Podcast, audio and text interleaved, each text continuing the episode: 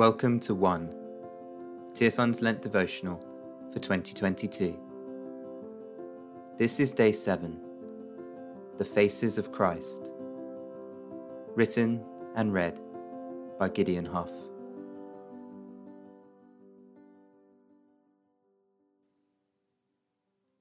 But he wanted to justify himself.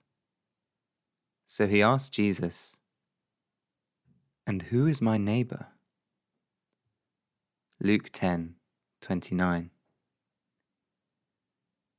There are approximately 125 billion galaxies in the known universe, and all of them are unique. Each of these galaxies contain hundreds of billions of stars, and all of them are unique.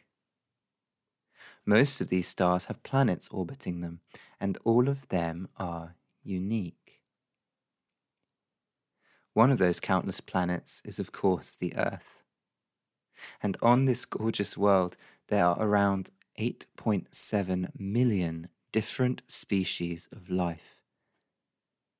All of them unique. And one of those beautiful species is us, human beings. Today, there are around 7 billion of us. All of us unique. God clearly loves diversity.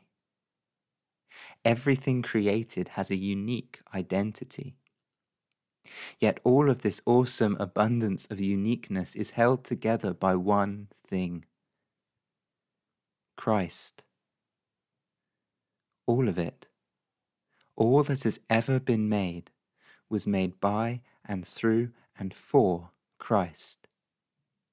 Colossians 1:16. When we look into someone's face, we see a beautiful uniqueness, but also a beautiful connectedness. We see Christ. Who is our neighbor? Everyone, and in everyone, Christ. Christ over all, thank you for the diversity of your creation. Help us to embrace and celebrate it, and open our eyes so that we can see you in all things. Amen. Thank you for listening. Check back tomorrow for your next devotion.